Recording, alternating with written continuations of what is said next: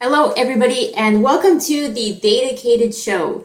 Today, we're going to talk all about data literacy. And with our special guest, Jordan Morrow, we're actually going to learn how to be data literate. Now, Jordan Morrow is, um, he calls himself the chief nerd officer, and he, he says people also call him the godfather of data literacy. And I think that's for a reason, because when I think of Jordan Morrow, immediately I think, oh, yeah, the data literacy guy with the beard um, and the DATAcated shirt that he didn't wear today. But anyways, I'm going to bring him up in just a second. But uh, a little bit about Jordan. He, he's currently the head of data design and management skills at Pluralsight. Prior to that, he was the global head of data literacy at Qlik. That's actually when when I met Jordan. He he's got like five kids. He loves running. He loves data, uh, and I'll bring him up on on the stage here. But just before I do that, uh, one more thing you need to know about Jordan is he actually just came out with a brand new book. It's called Be Data Literate, the data literacy skills everyone needs to succeed. And um, yes, uh, Scott Taylor's here. He says every time you hear the word literacy, you do a shot. Uh, I'm not sure if he's talking about alcohol or COVID or espresso shots, but either way, I guess you're, you're doing a shot when you hear literacy, which you'll probably hear throughout the whole session. I'm going to go ahead and bring Jordan up on our stage here. Hello, Mr. Morrow. Welcome. Hey there. I'm sorry I don't have the DATAcated shirt, but I have a shirt that I know you love probably as much. So we'll go with that. And Scott, yes. I'm just going to say literacy three times now. So literacy, literacy, that was three. Get going. So now Scott's out of the picture. Okay, great. we took care of that one. I love it. Um, so, Jordan, before you tell people about yourself, tell people about your shirt because you brought it up and, and now the audience has to know why I like the shirt. Oh, absolutely. So I don't know how many in the audience know who David Goggins is. Uh, I know Kate discovered him not long ago. I've been following him for I don't know how many years. He's a big ultra marathon runner, a big motivational speaker, all of that was a Navy SEAL, Navy SEAL. He was in a past Army Ranger School, all these different things. Um, but anyway, I, have got a few of his shirts. I've got his book right behind me back there um, and all of that. So I know that Kate recently signed up and did the um, four by four by 48. And um, anyway, so that's who it is. It's David Goggins. And so if you don't know who that is, just Google him, watch some of his videos, learn about his life, and, and be ready to be greatly impressed. Absolutely. Yeah. And for those not familiar with it, the four by four by 48 was a challenge that I think was early March, though it feels like it was much, much longer ago, where we have to run four miles every four hours for 48 hours. Did, did you do that one, Jordan? Not this year. No, no. No. Okay. I've got races coming up I'm training for that. That, that might have thrown off a little bit of the schedule. Yes, that makes sense. All right. Now that we've gotten that out of the way, please let people know a little bit about yourself. Who is Jordan? Absolutely. So, um, thank you for the introduction. I work now at Pluralsight. Before I came here, I was the global head of data literacy at Qlik, and I held that role for quite a few years. Um, I was one of the founding pioneers of this entire field, had the world's first program around it. And um, it's an idea that's been on my mind for about seven or eight years, things I've been thinking of. Um, uh, but I am as nerdy as they come, like you said. I'll have everyone know both the nicknames Kate gave me were nicknames given to me. Um, but I just will proudly say I am a nerd, so I can be the chief nerd officer. And it was Valerie Logan who told me that I'm called the godfather of data literacy out there. So there you go. But anyway, I've been in this field for years and years. I'm I'm old, as my white hair will show. But I do have five children. Um, one of them was just in here with me for a meeting. I had to have my wife take him out because he kept jumping into the camera. So we don't need that during this. And I do love my mountains. I live in Utah. I trail run. I run ultra marathons, and I, and I love that world a lot. Awesome. Actually, so I've been reading through your book, and one mm-hmm. thing I I was looking for, I, I literally thought every chapter would start off with and then I was on the mountain hiking for 55 miles now. But there's not much running in here. Is that is there a reason? Are you keeping those two lives separate? No, I, I do use running as a perfect metaphor for like a data literacy journey, right? If, if you think about an ultra marathon, you set your target, what you want to do. You have to have the right skills to make it happen. You have to have the right fuel plan. You have to have all of that. And so it's it's a pretty easy metaphor to utilize and give to organizations and say, well, look, let me give you a personal example of my life. I'm trying to run this year. I have a 50 mile race, 50K, and a 100 miler. So I've put plans in place and you do all this stuff. And it's the same thing with data. I mean, I, I think people think data is some nebulous thing that sits out there and all of that when in reality it's it's not as complicated as we want to make it out to be it's much more simple than than we want to think about it and it's all about finding where your passion is and you run with it and you go with it no pun intended on that one i was just going to say you run with it there yeah. you go love that um, okay great just looking at the comments quickly LinkedIn user, I just checked that. That is Carrie. Uh, she says that you know you're invested in data literacy when you're tuned in on your vacation. I'll take a sip of coffee instead, though. Okay, yes, take a sip of coffee. Yeah, well, you just said it, and I'm just going to say it for Scott again. Just data literacy. Let's get that shot going here. Yes, he's already. Um, I think Scott's done. He's left the building. That's funny. Somewhere. Yes, and uh, so yeah, Valerie Logan gets a shout out here. Um, somebody just finished her boot camp to shape up their data literacy program. Awesome. So, data literacy, this thing we keep talking about. Yeah. What does it actually mean? So, data literacy, there's multiple definitions out there. For years, I would use the one that came from Rahul Bhargava um, from MIT and Catherine D'Ignazio from Emerson University. It's the ability to read, work with, analyze, and argue with data. That last term, though, confused people at times because they're like, well, what do you mean by argue? Are you arguing with a person? Are you arguing? It meant to actually put a position forward and then back it up with arguments.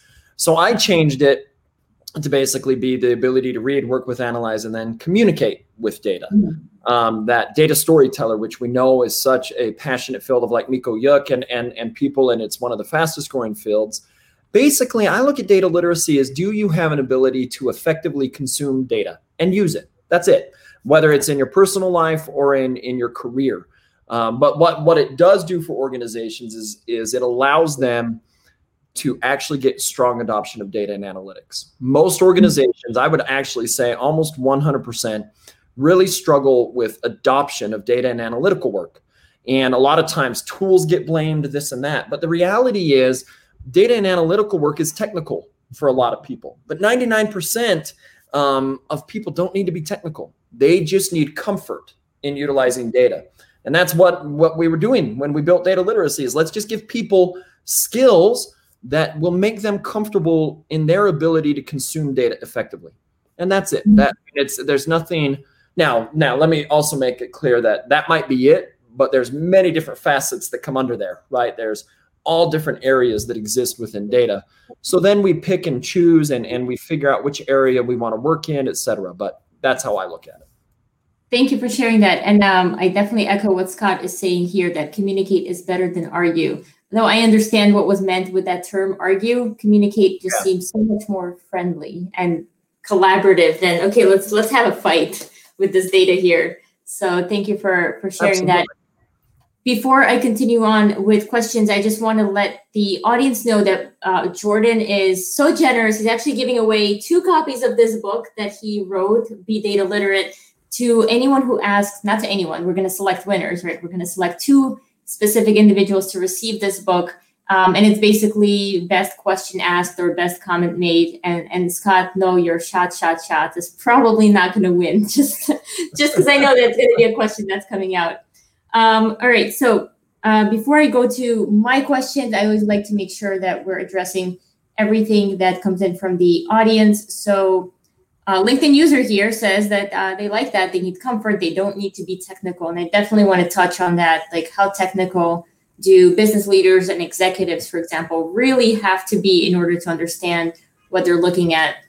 Um, and Kelly, so Kelly's asking a question here was there a time that you thought you were telling the right story with data, but then had to switch visualization or switch to uh, visualization to tell a better story? Yeah, absolutely. And this one, this is years ago. This is before data literacy, anything like that. I, w- I was running analytics. This I worked for American Express, and I inherited a report. Now, to give you an idea of this report that I inherited, it was about 77 PowerPoint slides long all the charts were built in Microsoft Excel. They were all linked to the PowerPoint. So if you messed one up, if you delinked one, you were screwed. Um, after a while, I'm like, why in the world did people keep doing this? Now, this went to executives at American Express. So I, I took some time. Um, you inherit it, you're new to the job, you're not rocking the boat. I'm like, all right, this is great. I was like, forget this. Why in the world would I do this? So I, I took some time and I built um, a predictive model that boiled down into six charts total that they Mhm. could look at on their phone. And I just switched it. I didn't ask for permission from the executives. I just switched it. Um, I got permission from my, my senior vice president, um, but it, it's this this chance to change it. They loved it. They no longer had to sift through 77 slides. They no longer had to do all these different things. They could pull out their phone, see the predictive model, see where things were going, and done. Now, this was actually the numbers I was predicting were write off rates and delinquency rates right after the financial crisis, which was a very big deal for a company like American Express. So, switching the visualization, that, that's one thing that we need to understand in a data literacy journey in general is we always have to be iterative. We have to understand we might think we have it right, and then we find we don't, and that's okay. Switch it. Who cares? Switch it and put something different in place. Yeah, that's that's a great story, and um, Ravit's here saying, you know, he's excited to to share your your journey here. Uh, I, I have a very similar story, and I- I'm sure people who work in data visualization or with data in general likely have similar stories where we started off with either a slide deck or something so I don't know, cumbersome and, and gross to work with. And then you were able to put something together. In my case, it went from 50 plus slides that each one had to be updated individually to one a one page dashboard on a server where the data would update itself and you just had to click a button to update. And it's like it, it was a huge wow moment, right, at, at the organization. So it, it just makes makes it so much so much easier. Um, and I know we're, we're talking all about data literacy here. Now, my question to you is who needs to be data literate? So this this goes along with the question that's come through and, and all of this is there is never how, how do I describe this? There's never a starting point or end point. Let's put it that way. It's a it's a progressive journey for good. We can't ever think we've arrived because the way data and technology and everything shift in our world today, it's it's not going to work, right? We can't say, "Oh, we're here, we will be bypassed." So no organization will ever make it. Um, but at the same time, the one thing I like to make clear to everybody is everybody already has data literacy. If you drive a car, you use data to measure how much gas you have left. If you're buying a home, you use data to determine the mortgage rate and all those things that you're going to do. Um, so it's this uh, this matter of never thinking you're there, but at the same time, always be learning and progressing. There's Mhm. always things in the world of data and analytics you can learn.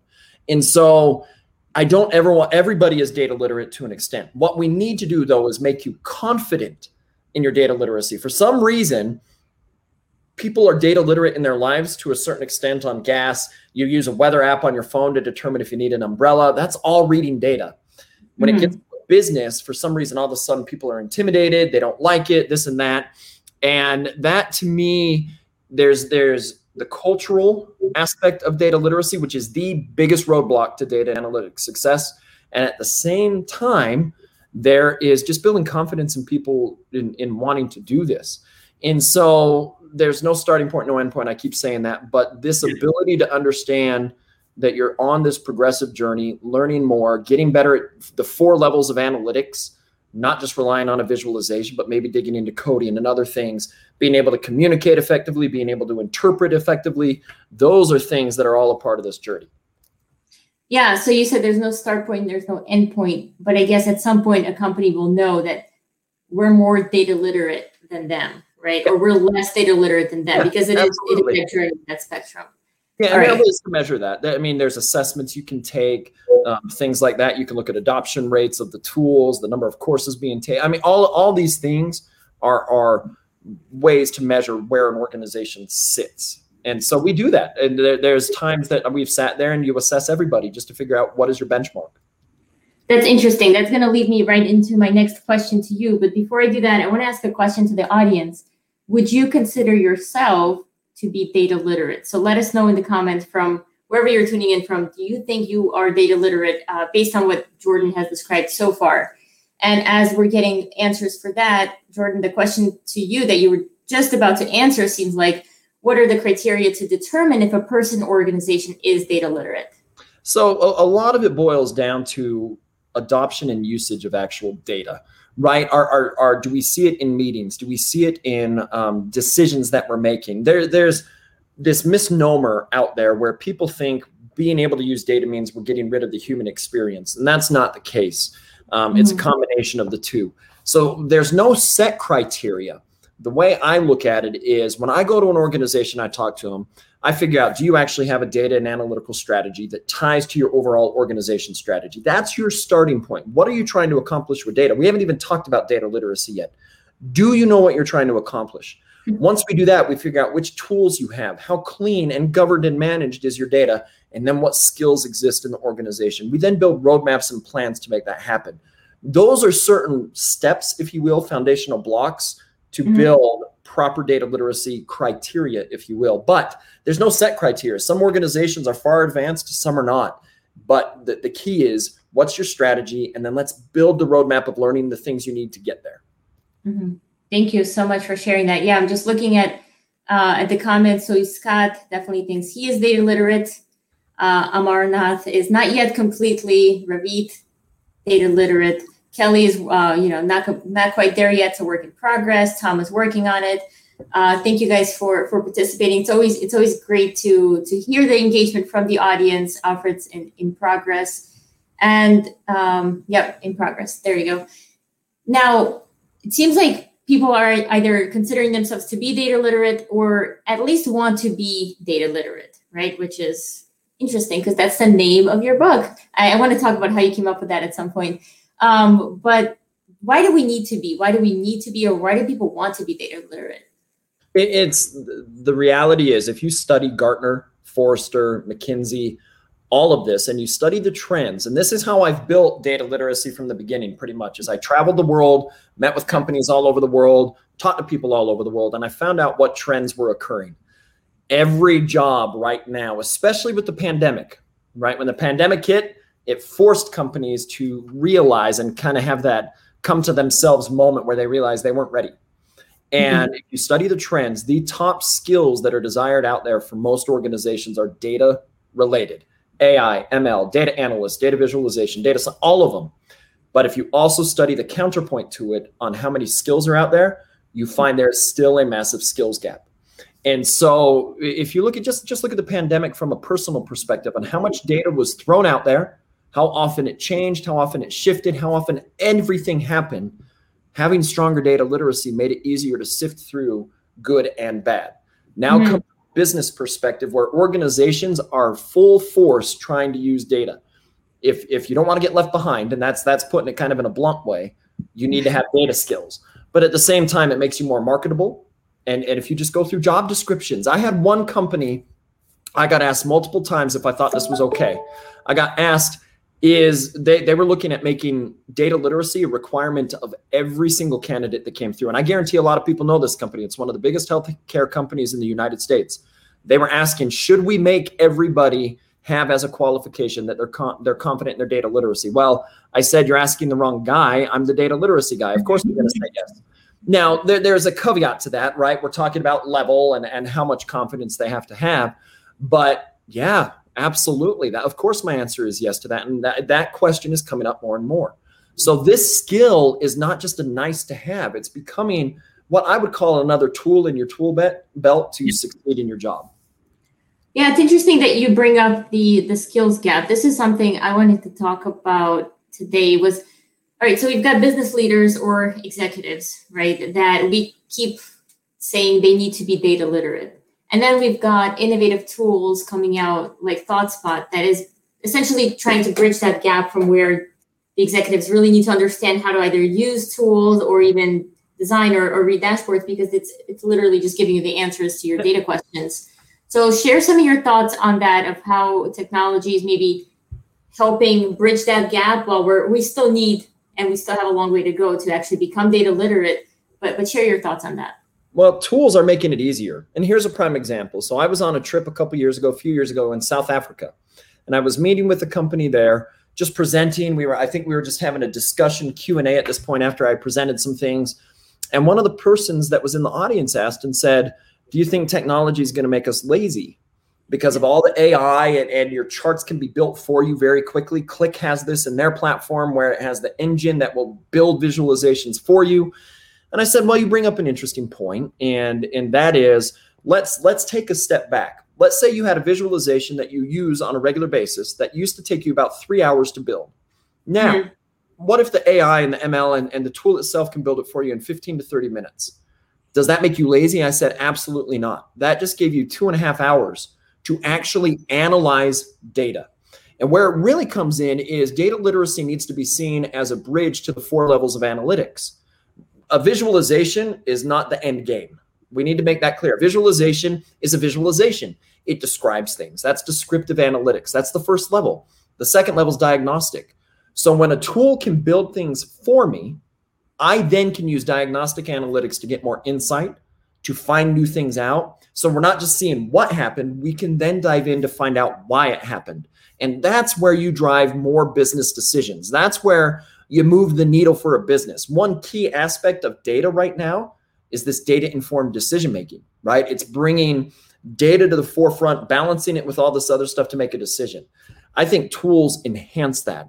If I don't have to spend hours doing certain things, I can then focus on what I would call the more valuable driven things, the deep work, if you will, that we can drive with data. And that's how you move big things within a business. Yeah, and you mentioned the four levels of analytics. I actually had this as one of my questions for you. So, descriptive, diagnostic, predictive, and prescriptive. Would you see them as kind of an evolu- evolution of data literacy skills? Mm-hmm. Does one come before 100%. the other? Absolutely. So, for everyone, and she kind of read through those fast. So, it's descriptive is level one. I call that observational level of it, analytics. This is what a data visualization is. It's describing what happened in the past. Level two is diagnostic analytics. This is what I call insight analytics. This is you have your visualization or whatever it is in descriptive analytics. You then figure out why it looked the way it did. Level three is predictive analytics. So then you can take the first two levels and build predictions on it for the future, right? Marketing, sales, revenue, all of these things. And then the fourth one is prescriptive. And the way I describe that, that's the robots taking over, right? That's your technology doing a lot for you. All of those, now 99, 95, 99% of people will stay in the first two levels. Levels three and four, that's where nerds like me really love to dig into code and statistics and all these different things. Mm-hmm. But it's a holistic puzzle, right? So all four levels need to work together in an organization. Majority of the employees will be level one and two, building yeah. visualizations, understanding them, interpreting them, getting the diagnostic side, the why behind it. Levels three and four are the technical side. So you're not mm-hmm. going to spend 25% of your time in each. Um, but when you develop that final ability, which is communicating with data, data fluency, speaking that language, all four levels work cohesively in an organization. So it's mm-hmm. you're right. This is a progression. This is the more advanced you become, you become more comfortable with all levels. But when I go into an organization, an enterprise, and build strategies, you bet all four levels are tackled into a cohesive, holistic way of looking at data and analytics. Yeah, absolutely. And I know you, mentioned communicating with data, so I wanted to bring up this comment here from Matthew. He says, I believe the skills gap exists on both sides technical abilities, but also the communication of data. What, what are your thoughts? Do you think 100%. we do better at communicating with data? 100%. So I get asked, right, that there's there's multiple levels of this. You have technical and non-technical things. The technical side, like a Tableau, a ClickPower, it's just a tool. That's all it is. It's not going to solve everything for you. So you put the, all these things in your tool belt for this world of data. And this mm-hmm. ability to communicate effectively, 100%, that's your data storyteller. Fat, I would actually say probably the fastest growing job in data right now. We have to do technical skills. So we have to get coding, data visualizations, but probably more importantly, are the non-technical skills, the interpretation of data, to be able to communicate insights with data. Putting mm-hmm. all these things in place probably matters more. You can find people who know the technical side, but go and find me people who know all the business side. A, a data strategy needs to be a business strategy. How many people can can bridge those things together? How many people are really good at finding the diagnostic analytic and then making a decision? All of those things are more soft skill. Yeah, absolutely. So many uh, comments here. People are definitely agreeing with you. Kurt says visualization is not the end game. Um, and then Shirley here saying a tool is a means to an end, not an end in itself. Make it work for you, not the other way around, uh, where you're working for it. The one one-time exploitation is a good thing. So people are definitely agreeing with uh, with what you've got to say. I I do want to talk a little bit about your book though. So I know uh, that's where I found those four four levels of you know uh, analytics. So I want you to talk maybe start with why did you decide to write the book? What was the journey like? And I know there was a yeah. question here from Ravit who asked, what was your most favorite thing and your least favorite thing about writing a book? So the, the way the book came about is actually kind of funny. I had had when data literacy started to take off, right? When when I start, started coming up with this idea, we were I was building a, uh, something in 2016. The term data literacy didn't really even exist at the time. It was something we used, um, but it wasn't all the way there. Once it started to kind of blow up more and more, I was getting taken around the world. I was like, I should write. I would love to write a book on this. And but then it would have been self-published and all that and that that became harder. So that was a part of the journey is do i write it self-published? That what kind of accountability is there? Then you're paying. Well it just so happened back in 2019 i was in london uh, doing an event and bernard marr who's become a friend and colleague of mine um, was there too. And he's like jordan i'd love to interview you for a few things on my channel. I said great let's do it so i do this video that's it I, that, I so i do these videos about two or three weeks later, um, that his publisher, so Bernard's a, a best-selling author, his publisher reached out to me and said, "Hey, you want to do a book on data literacy?" Uh, yes, I do. Um, so basically, that was the start of it, and and it was all because I did an interview with Bernard, and his publisher just happened to watch the video. But the process, so that's like November 2019. They said, "Okay, we want you to do the book. You still have to submit a proposal." That proposal was like 12 to 15 pages long, and submitted that in December, but everyone had gone on holiday and it finally got approved.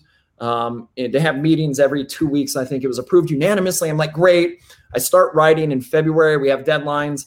One of the weirdest or hardest parts about it, I loved the process, but the pandemic kind of threw it off. Like it mm-hmm. furloughed employees, so my editors were gone. So that delayed the oh. writing and things like mm-hmm. that. And so then it all came back pretty quickly and I had to crunch some some chapters out in a very short amount of time. Um, the journey's been awesome. I love my publisher; they've been great to work with. Um, Kogan Page. I don't know if anyone's watching, but you guys have been great. Um, but part of one of the hardest parts is actually the waiting game. I finished the manuscript in the very beginning of September. It didn't launch until the beginning of March. Um, mm. because they're editing it, they're they're making sure things are good. They would send me, "Hey, Jordan, what do you think about this word choice? Can we change it?" and it, I mean it's been great. So absolutely, I recommend it to anybody. I, I okay. You recommend writing a book, or you recommend absolutely. I love how you said that. So the whole process took what, like you said, end of 2019. Yeah, so it's about 14, 15 months um, from when they asked me to write the book to launch. So the internet, my publisher is in the United Kingdom, so it launched mm-hmm. uh, overseas at first. And I say overseas, well, it's overseas to me. Um, yeah. But for others, it, March 3rd was when that one, and then it launched uh, domestically uh, just on Tuesday, March 30th. March 30th, wow. And I, I think that's when I got the book. I probably got it on March 30th, maybe a few days before. Um, awesome. And now it says data literacy skills everyone needs. Can we assume that this book is for everyone? Are there prerequisites? Who is it? Who do you recommend actually reads this? Book? I actually have the perfect story for this, and it does involve running in the mountains. In fact, you see the mountain right there. It involves.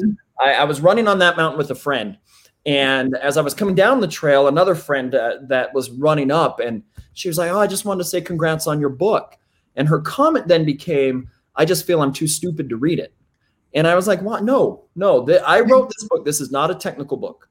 This yeah. is more an overall vision of what data is, why it's used, etc. It's a book designed for the masses, but at the same t- time, um, designed for very technical people. Like I consider myself a very technical person, if maybe I don't know, but I love data. Right? This is designed in a way that anybody can read it. Right? I've had mm-hmm. friends. My wife has read it and she blew through it, and she actually was shocked on on how well I could write. I'm I'm more normally seen as a public speaker versus a writer. Um, I had a friend who has no background in data. She's like, I actually understood this or whatever. And so it's designed in that way so anybody can pick it up. But at the same time, in reading it, you'll see there's strategy, there's mm-hmm. ways for businesses to put things in place to drive data literacy in an organization. That's actually where a lot of my conversations about the book have gone. I have enterprises that are, are trying to put in orders for a large amount so that when they put forward um, a data literacy initiative, they're going to mm-hmm. have books on hand in their library or whatever it's called to be able to drive a strategy. Yeah, that's that's really awesome. Congratulations on achieving this milestone. I know it's it's a huge deal to and especially that waiting game. I'm, I'm not very patient, so waiting for September all the way to end of March. A little funny story about that. So the the original deadline for the manuscript, I think it was July 31st.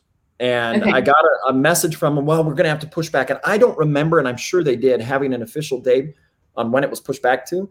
But I got a yeah. message like two weeks before September 4th saying your manuscript is due September 4th. I had like four chapters left. And so my wife had had an operation and I knew she wasn't going to be up and she was great, but I was I took time off. I literally wrote four chapters over 4 days, about 8 hours a day, just pounding out my thoughts, editing my thoughts or whatever and, and getting it into the to the publisher. So oh when you hear God. stories like J.K. Rowling has done that, Bill Gates, yeah. like I'm like next time I write a book, I probably literally will find a hotel somewhere, book it for a week and just sit down and, and pound out a book. That's so interesting. Actually, Kristen Kehrer and I, so we co-authored uh, Mothers of Data Science, and similar, we we self-published, right? So we didn't have anybody telling us, okay, this has to be done by this date. So we kind of finished what we thought was was done, and then we knew we had this big section left, and we waited probably a year. Um, so what we ended up doing was we booked a hotel room um, mm-hmm. at the Ritz. We made sure it was expensive enough to make us work and we yep. literally just worked until we fell asleep, then woke up and worked the next day and, and finished yep. the whole thing together. Very effective strategy, especially when you're paying money and you know you're like time is money get this done. Yep, absolutely. All right. So question here from uh, from Kelly. She says, I'm in education currently working on data science. Do you feel that there is a place for education and data analytics to educate more people at the company to help tell stories with data? Absolutely. 100%. So to me this this spans everything i've i've met with organizations public private sector uh, federal federal companies there's one organization um, that has over a million people and and they're looking at driving a large initiative and i've met with schools i met with colleges university anywhere you go there is a place for the data and analytics space whether it's let's say you're in academia and i met with a, a college right before the pandemic kind of shut all travel down where I met with deans of the different colleges, I met with professors, teaching them how they could use data more effectively with their students and helping mm-hmm. build plans for the students and things like that. I mean, the, the reality is there's a place for this and everything. Now, what, what it'll depend on is what is the outcome you're looking to achieve. Um, I think far too often we try and boil the ocean versus tell me something you're trying to achieve with your data so that we can build a proof of concept around that and then a strategy to make it happen. Far too often you go to these places and they're like, we've got these grand ideas, which I have no problem with. Keep your grand ideas, but let's start with some some small subsection of that to make it occur.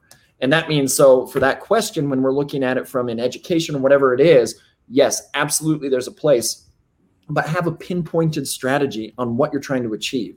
That lack of strategy is a killer for true data, data and analytics adoption. Yeah, I think it, it's the same for everything, even in life, right? Um, I was talking to a friend about the concept of happiness or or money. I'm like, well, what would actually make you happy? Do you know? She's like, no, I never thought of that. I'm like, well, if you write down what will make you happy and then you achieve it, then you know, essentially, you should be happy. But we're not going to get into that whole. Well, I think, I think well, I'm gonna I'm gonna add a little to that because I get asked to mentor a lot of people who are in college or earlier in their careers in data and analytics and I think they always want that golden question what should I study? Well, if you're in college going into data science, they're teaching you all the technical things you're going to need to know. Let me take you sub classes. Let's build your communication skills, leadership skills. Let's go take those classes. But I, uh, most of the time, if not every single time, I always ask them, "What do you want your life to achieve?" Yeah. Your your career should make that happen. Writing this book, I love it. I love data literacy, but it is a part of a, of a journey to have the happy, happiness that you want in your life, creating an amazing life for my family. So I, I, I don't think people should lose sight of that. Like if all we if we become so tunnel vision on data and analytics, we're going to lose sight of all of these things. Data and analytics, whatever we do, are tools to achieve the things that you want to achieve, career, personal life, whatever it is you want. Yeah, absolutely. And before I go on to the next audience question, question for you, uh, because so you I guess you spoke to Bernard Marr and you know he's written, I don't know, 10, yep. 20 books. He just pops them out, right? So it seems so easy for him to just uh, keep keep getting books out. Are you planning to write another book? Did yes, you get the book? I, I'm already in talks with the publisher. Um, knew it. I knew. but I, I won't dive into what it is. But let's just say that there's there's a lot of hot topics that came from this during during the shutdowns. So, absolutely. Interesting. All right, we'll stay tuned for that. Um, that will hopefully will be out next year. There's no no five year time plan on this one. Okay, good. Uh, well, now you have the publisher and everything, so I guess that helps move things along as well.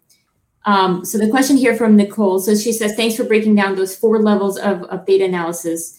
How do you think our literacy skills need to evolve at a prescriptive level to account for bias or other social considerations? It's a very good question. I think there's a twofold approach. There, there has to be there's a great book out there, Cathy O'Neil, Weapons of Math Destruction. When you actually dive into algorithms, black boxes, all of that, biases are inherent in there because they're still built by humans.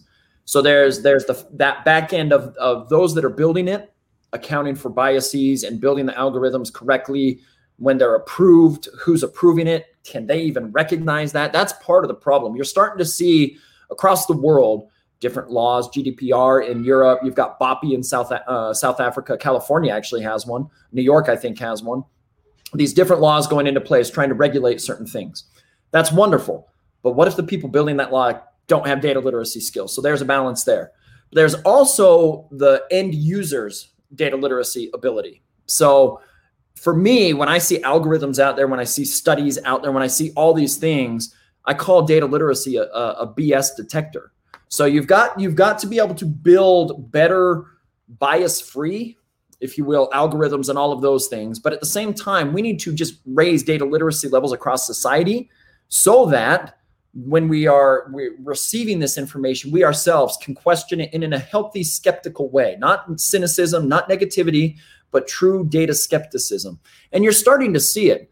Um, like one of the weirdest requests I've had was recently, I had the country of Mongolia ask me to help with some data literacy stuff. They're trying to put in from a from a public perspective for Mongolia, they're trying to do that um, the United Nations. I've worked with them on on the strategies that they use data. So you're starting to see it happen, but I also think there is a personal side of this that if we can up our own data literacy skills, we can detect more on those algorithms and on the data that is being fed to us, what's real, what's not, how do you get to better answers, etc.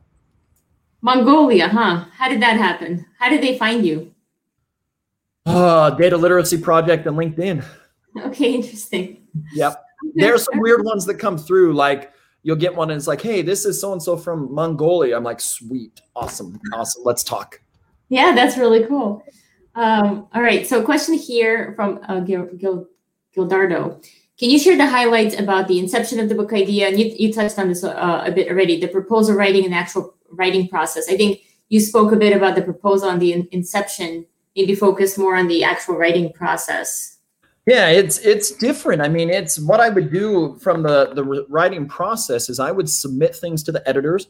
I'd send it over to them. They would take a look at it, and we had deadlines. We had what chapters, and that, again, COVID really did mess that up because when um, they were furloughed, it just made it so our timeline, when chapters were supposed to be submitted, and all those things kind of got out of whack.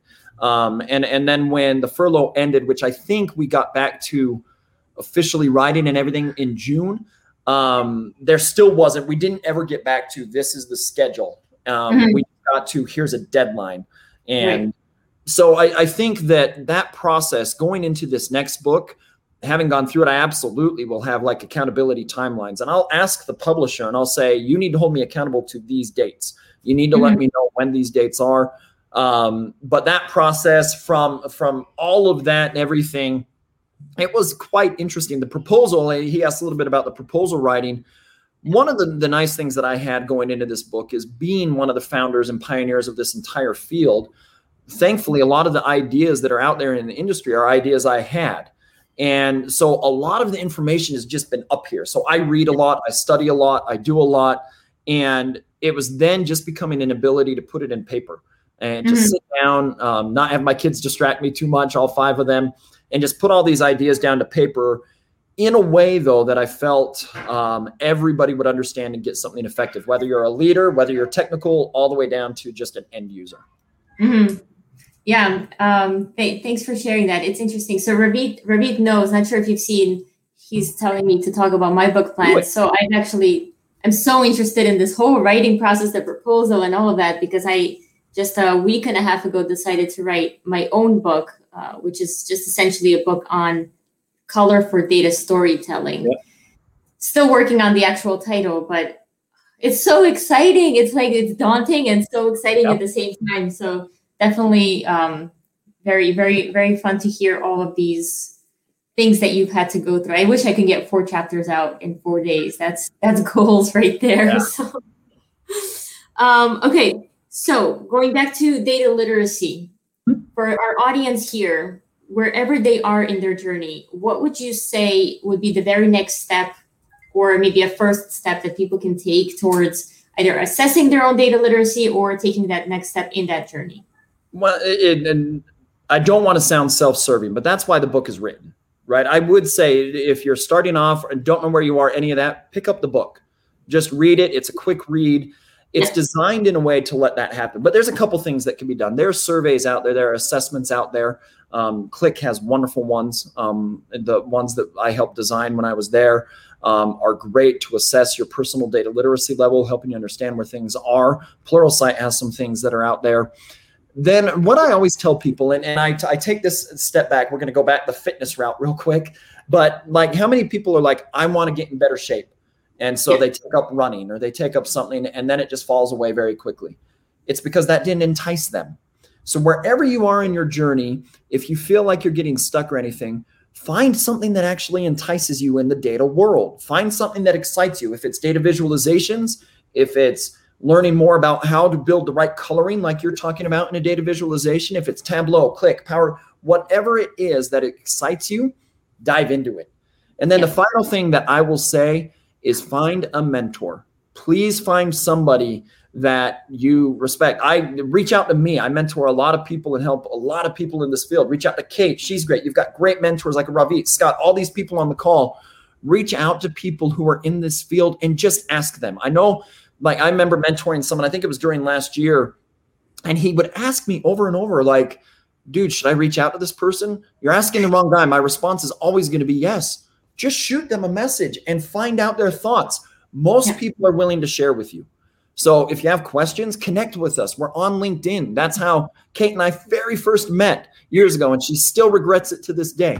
But um, this ability to chat with people, get to know people, and figure out what they've done.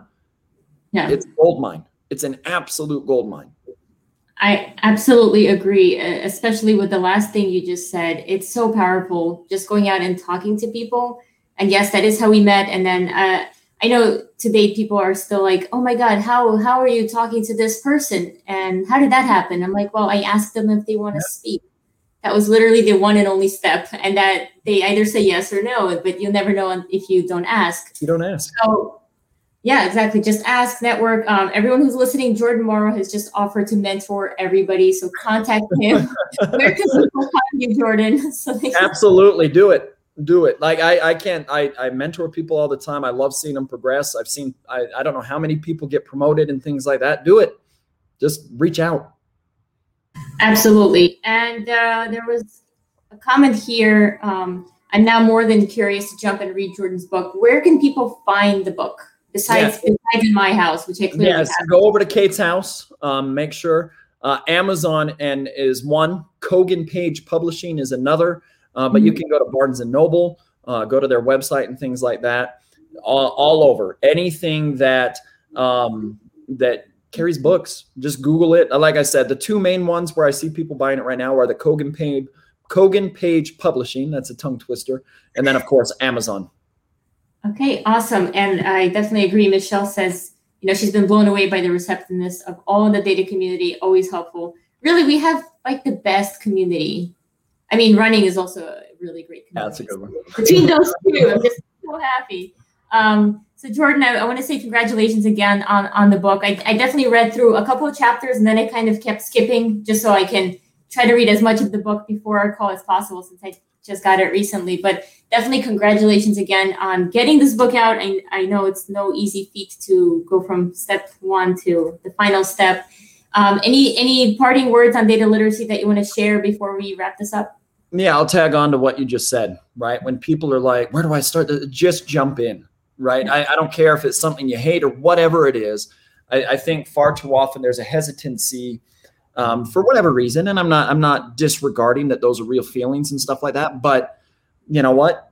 Ask someone, reach out Yeah. to someone, pick up a book, take a training, just jump in. And as you do that, look, when I started building the world of data literacy, my first thoughts around this were back all the way in probably 2013, 2014.